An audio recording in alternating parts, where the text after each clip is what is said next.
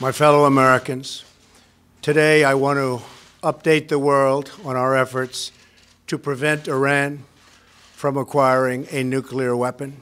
I wasn't surprised personally. Therefore, I am announcing today that the United States will withdraw from the Iran nuclear deal because the president had telegraphed this ever since he started campaigning for the presidency. The Iranians are very good negotiators. The Persians are always great negotiators.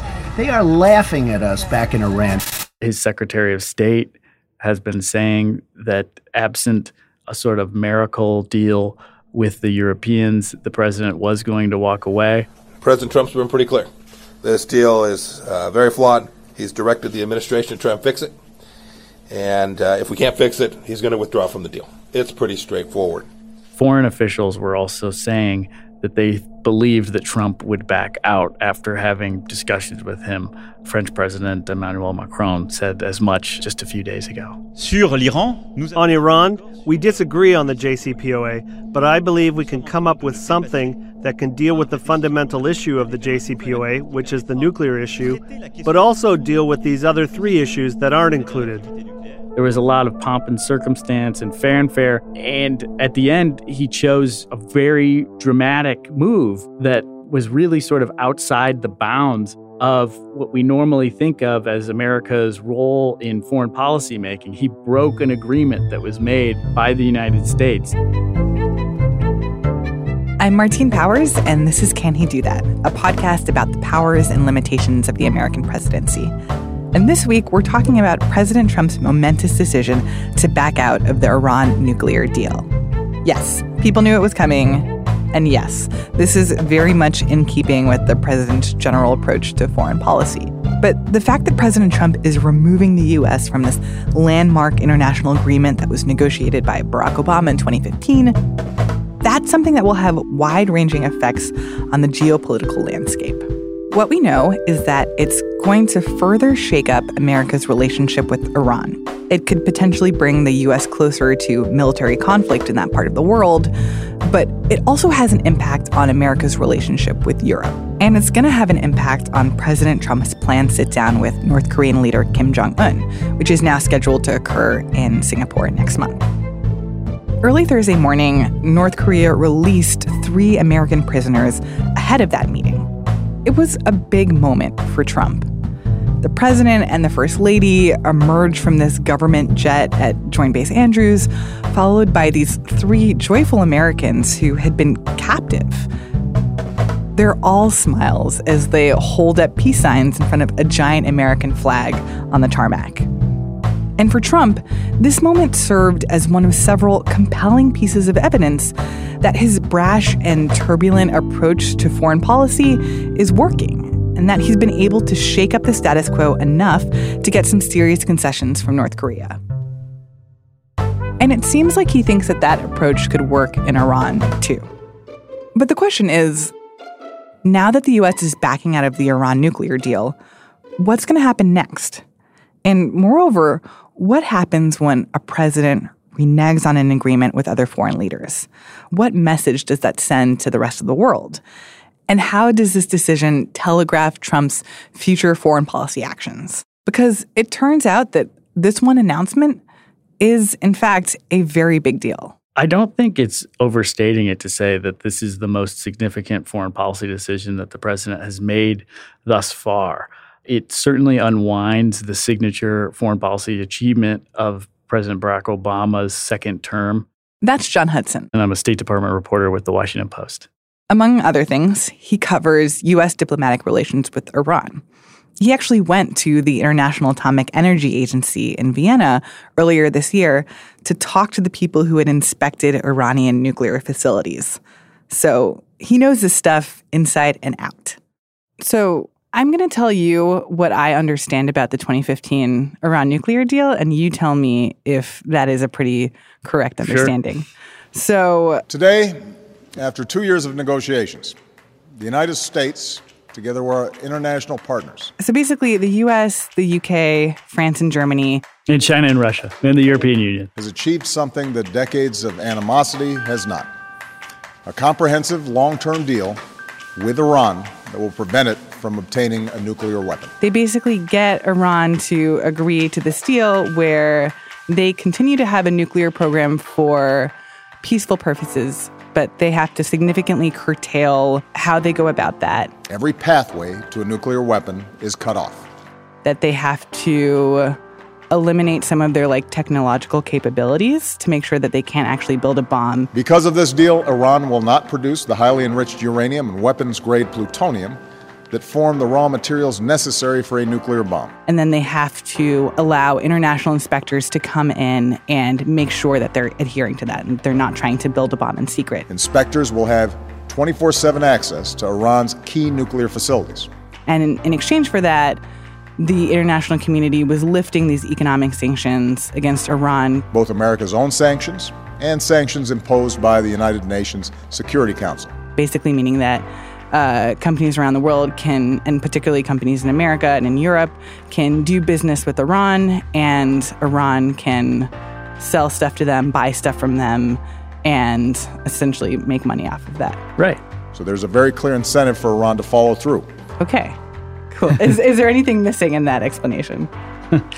no, I mean, I, I think that that accurately describes what the goal was. And for the Obama administration, what they saw was fears of a growing possibility of conflict in the Middle East. The Israelis were routinely threatening to launch military strikes against Iran in order to set back their nuclear program. And in order to curtail the program in the near, near term, it was a goal of the Obama administration to make some sort of an agreement. The path of violence and rigid ideology, a foreign policy based on threats to attack your neighbors or eradicate Israel, that's a dead end.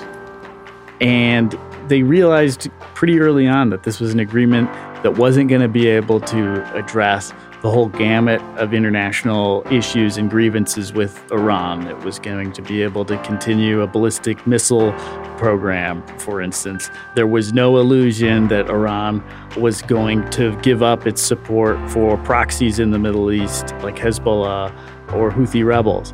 But the goal was that in the near term, Iran would not have the capacity to create a nuclear weapon, and that potentially years away in the future, 10 to 15 years, when some of the deal's restrictions would fall away, who knows what could happen? If, in a worst case scenario, Iran violates the deal, the same options that are available to me today will be available to any U.S. president in the future. And I have no doubt that 10 or 15 years from now, the person who holds this office will be in a far stronger position, with Iran further away from a weapon, and with the inspections and transparency that allow us to monitor the Iranian program.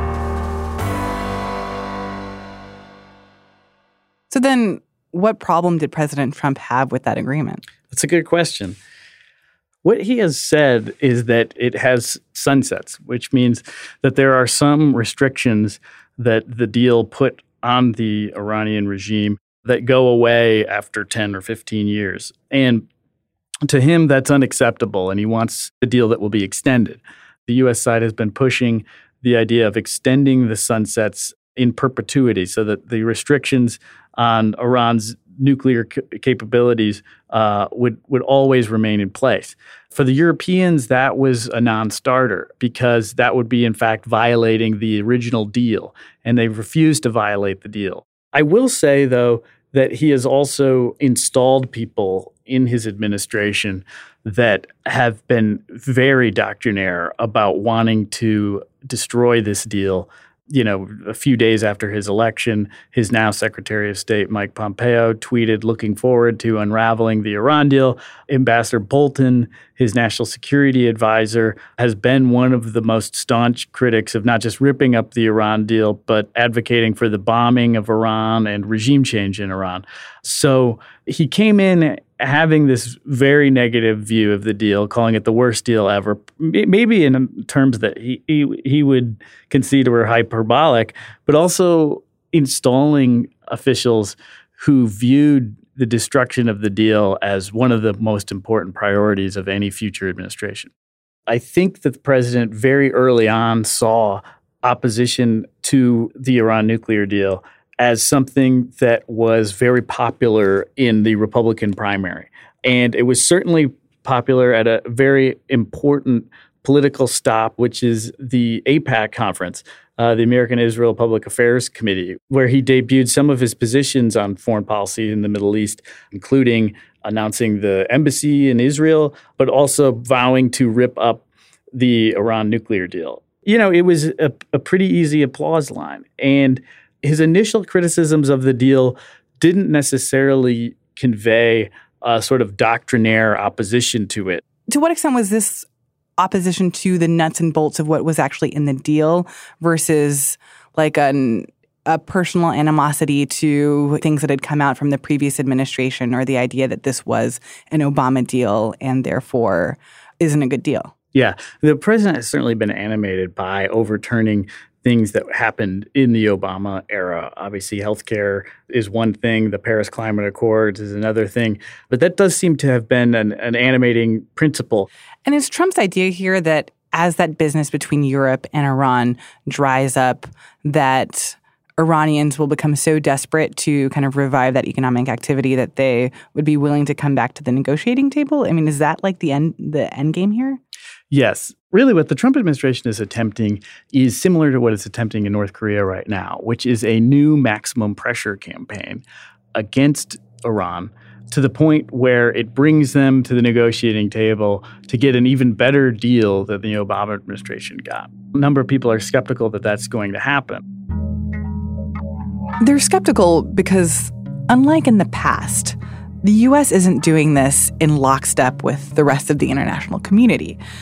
Instead, we're kind of going out on a limb here, while Russia and China and some of our closest allies in Europe are still trying to make things work and to still keep the deal alive. So, John says that the immediate impacts on Iran's economy are going to be much more complicated. Can this deal survive without the US, in your opinion? There's a number of ways that you can destroy the Iran deal. He took one of the most aggressive ones. So the notion that this deal is still sort of alive in some way or the other, it has been dealt sort of a death blow.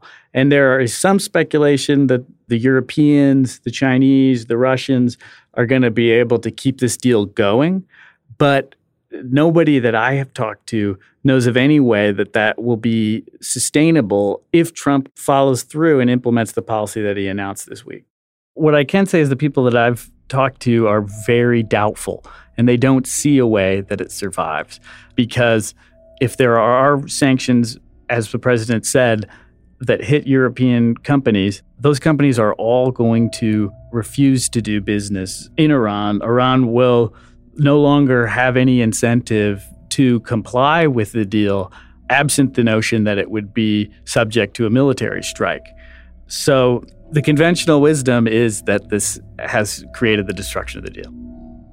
Trump's decision on the Iran nuclear deal basically unilaterally kills this landmark international agreement. And that feels like a pretty significant step.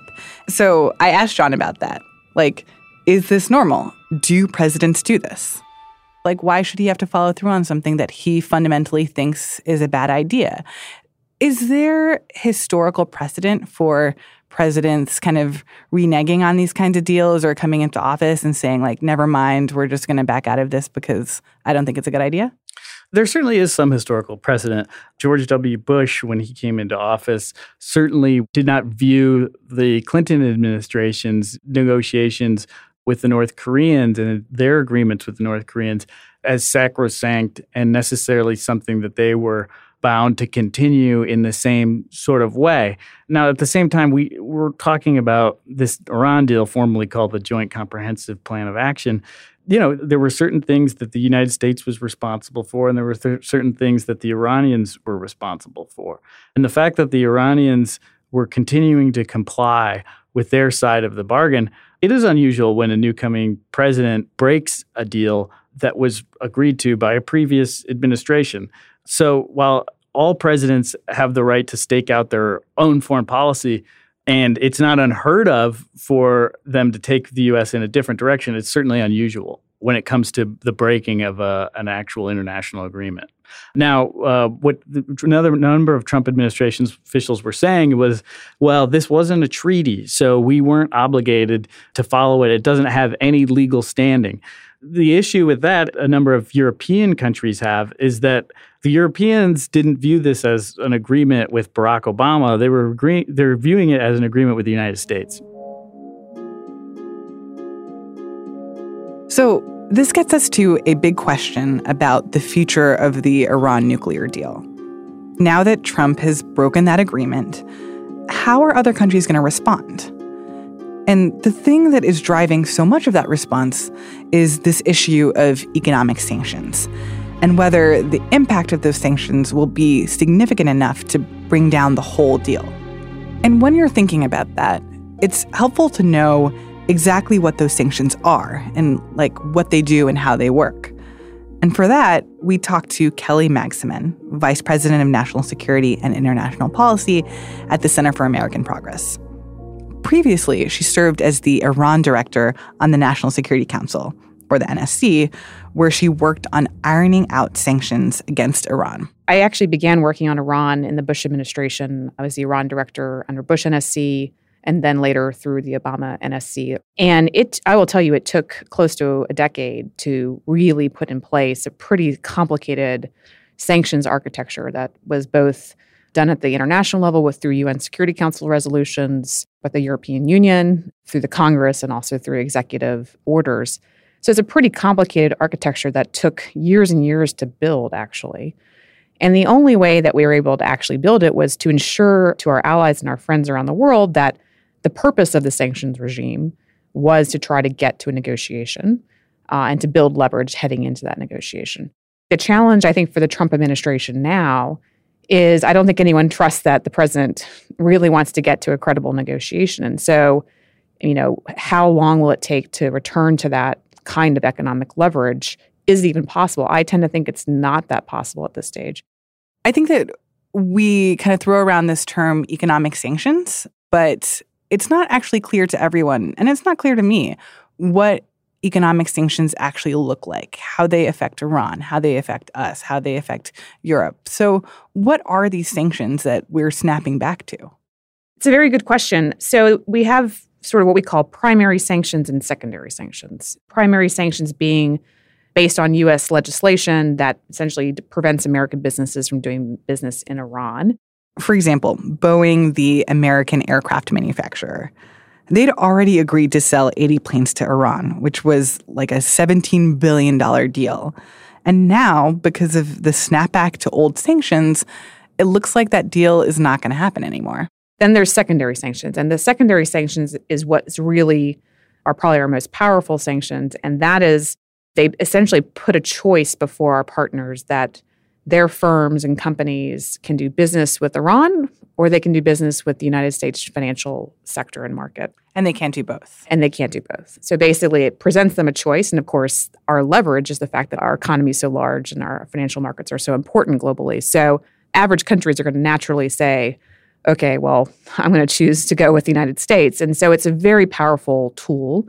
And those are the sanctions that I think most of the countries that are now waiting to see what happens are, are most concerned about being put back into place and what that means. What are examples of big companies that could be affected by this? Oh, I think there's plenty. I mean, the Total French energy company looking at investing in Iran is probably, if I were to, to hazard a guess, is going to avoid engaging in business with the Iranians because they're worried about losing access to the United States and, and what it means for their broader business. And so even if the Europeans, for example, you know, they say right now they're going to try to keep the Iranians in the deal, they're going to try to adhere to the deal. I do worry that even if governments are there, you know, their private sectors are are going to make their own choices based on risk, right? So by putting these sanctions back in place, most companies, especially in Europe, are probably going to stay away, which will then, for the Iranians, they will perceive as a violation of the deal because part of the deal was to relax sanctions and get more investment in the economy. So you know, the Iranians are going to call that a violation. So even if, for example, like France says, look, we're still in it, we're, we still want to try to engage on this, but French companies are like, well, if we have the choice of doing business with America or with Iran, like we're going to pick America, then Iran will be like, even if that's not the government saying that? that Iran will be like, well, this is not what we were yeah. bargaining for. I mean, that's why I think there's this fiction that there was some other kind of alternative to this. I think even if the intentions are good to sort of try to preserve the deal, I think it's a slow motion return to a crisis. because I think eventually it's an unsustainable situation for the Europeans, it's unsustainable for the Iranians politically. And so basically, this starts to unwind and unravel the deal. What has Iran said in reaction to President Trump's statement? Well, it was interesting. President Rouhani came out, made a statement, and essentially said that Iran's abiding by the deal. The United States is in violation, that Iran lives up to its commitments. So initially, Iran is playing a strange statesman-like um, response so far to it. But, you know, there's also been statements in the past to suggest that the Iranians may return back to a path of enrichment. And so I think it's too early to tell right now what's going to happen inside Iran. I think certainly the president's decision, I think, strengthened the hand of the Iranian hardliners, some of the more conservative elements of the government. And I could put the moderates in a bad position. And it gave those voices inside Iran who say that the United States can never be trusted uh, just a stronger hand to play, unfortunately. I don't want to give them too much credit. There's not a huge amount of trust with the United States in general. so I don't want to overstate that, but I think it's definitely a factor. These implications extend way beyond just the US and Iran. Kelly and other people are worried about the implications that it could have on the rest of the region. Like just Wednesday, the Israeli military said that Iran had fired rockets at soldiers in the Golan Heights. And then on Thursday, Israel retaliated with its own strikes against sites in Syria that are linked to Iran. And there just seem to be huge open questions coming from our friends and allies about okay, a what does this mean in the immediate term but also kind of what's the long game to a ensure that the iranians don't return back to a path to a bomb? What is the plan to prevent the iranians from acting out in the region further under less constraints and what is the Trump administration's policy vis a vis Iran writ large when there's lots of inconsistencies in how the president approaches the Middle East? I think one area is Syria, for example. So, the president has made soundings about withdrawing U.S. forces from northeastern Syria. Well, that has profound implications for Iran and its behavior in the region. So, the president wants to pressure the Iranians, but yet is signaling that he's going to withdraw U.S. forces, which could potentially open an avenue for the Iranians. They have ways to meddle in places like Iraq, for example. You know, the Iraqis have elections coming up. The Iranians can certainly lean in there and potentially undermine progress in Iraq. So, I mean, there's lots of avenues for the Iranians to make mischief. And I think the United States, I'm hopeful that Secretary Mattis and, of course, Secretary Pompeo have in place the kinds of plans and contingency plans to deal with potential uptick in those areas. As for the prospect of future U.S. negotiations with Iran, it's hard to tell what are the chances that that could actually happen in the near term future. Like that Iran would come back to the table after being ditched by the United States. What I found interesting about his comments was the first portion of it was less about the nuclear issue and more about the nature of the Iranian regime not being able to be trusted but then he sort of made a confusing comment later about, well, I'm ready to engage the Iranians and try to strike a better deal. So I don't know how serious the president's intent is with respect to an, a future negotiation. I tend to think that was somewhat of a throwaway, but we'll see in the coming days if they have a more detailed explanation of what the policy actually is now. In my view, there's not really a plan in place to figure out a way to get back to a diplomatic outcome. I think that this is all predicated on the idea that withdrawing from the deal will create the sanctions will come back. They'll be able to crush the Iranians through economic pressure and that the regime is relatively weak. I think that's unfortunately a faulty assumption in many respects, but that's, I think, what's driving this approach so far. In the middle of Trump's announcement, one thing that really struck out to me was this quote from the Iranian president, Hassan Rouhani. He said, quote, getting rid of America's mischievous presence will be fine for Iran. And I thought that that was really interesting because that seems like exactly what President Trump wants. and like a fundamental part of what's taking shape as the Trump doctrine. This foreign policy that's focused on creating the impression that America's leader is unpredictable and unyielding and unafraid to create chaos. But I wondered, what happens as you implement that doctrine when other world leaders also start thinking of President Trump as a, quote, mischievous presence? I mean, I think this sort of classic Donald Trump. He tends to sort of blow things up and then says, well, we'll see what happens. I'm always willing to make a deal. But do you think that is kind of a greater reflection of his foreign policy approach in terms of like, let's just blow it all up and like maybe we can hash this out later, but this tendency to sort of insert chaos into the process? Oh, I mean, definitely. It's the chaos doctrine for sure. I think part of it is he believes he's the ultimate deal maker and that nobody can make a deal as good as he can. We'll see how that plays out. He has yet to actually prove that. I think, you know, there's positive signs ahead of the summit with North Korea, but again, we don't actually have an outcome there yet. So I think we'll have to judge how that goes.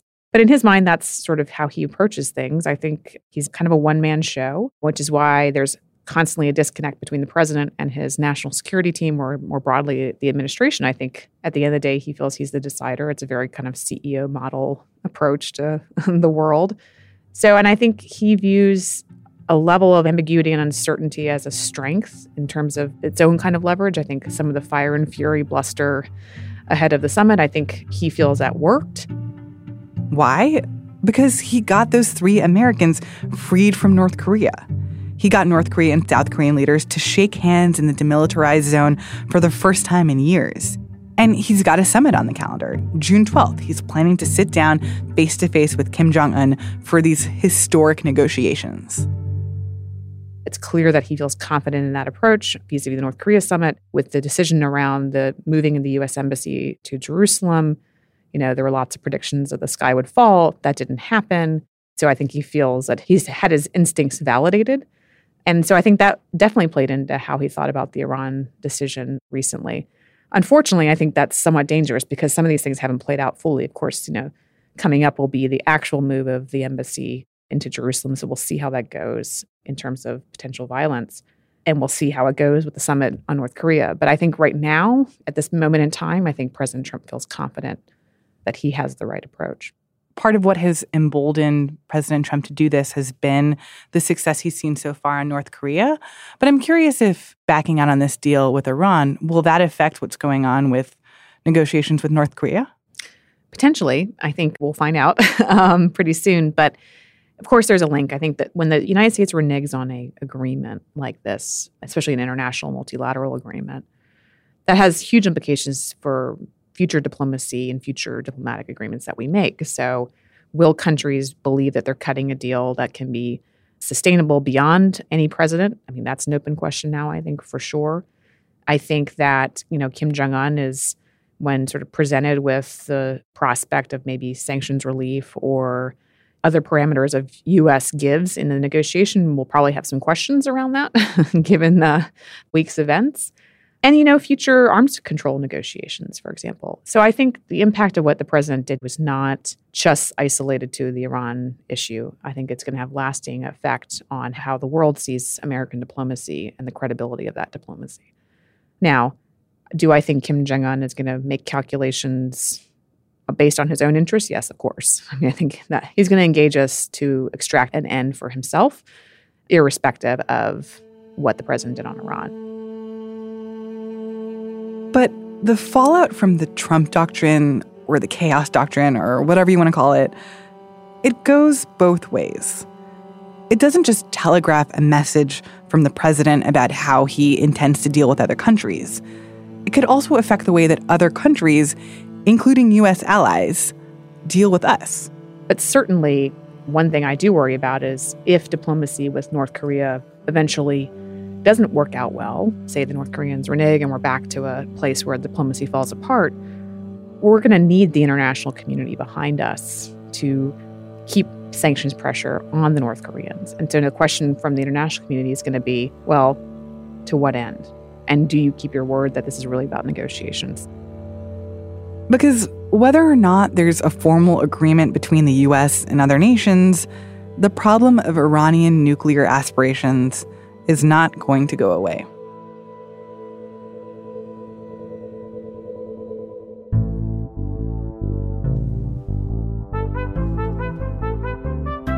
Thanks for listening to Can He Do That from the Washington Post. And also, thank you for uh, folks who have been leaving some really nice reviews about the podcast. Uh, we're working really hard and they've been very encouraging. If you enjoyed this episode, don't forget to rate and review us on Apple Podcasts. Check out previous episodes at washingtonpost.com slash podcasts or find us anywhere else that you listen. Can He Do That is produced by Carol Alderman, with design help from Kat Rudell Brooks, logo art from Loren Boglio, and theme music by Ted Muldoon. I'm the host, Martine Powers, filling in for Allison Michaels. Special thanks to John Hudson and Kelly Magsamen for help with this episode.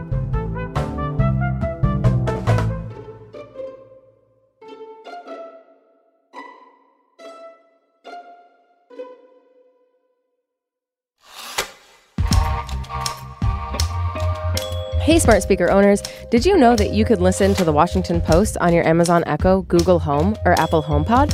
There's something for everyone, from our podcasts to our short daily flash briefings on history, politics, and DC weather. To learn how to listen and to find out what else you can do on your smart speakers, visit washingtonpost.com/voice. The Washington Washington Washington Post.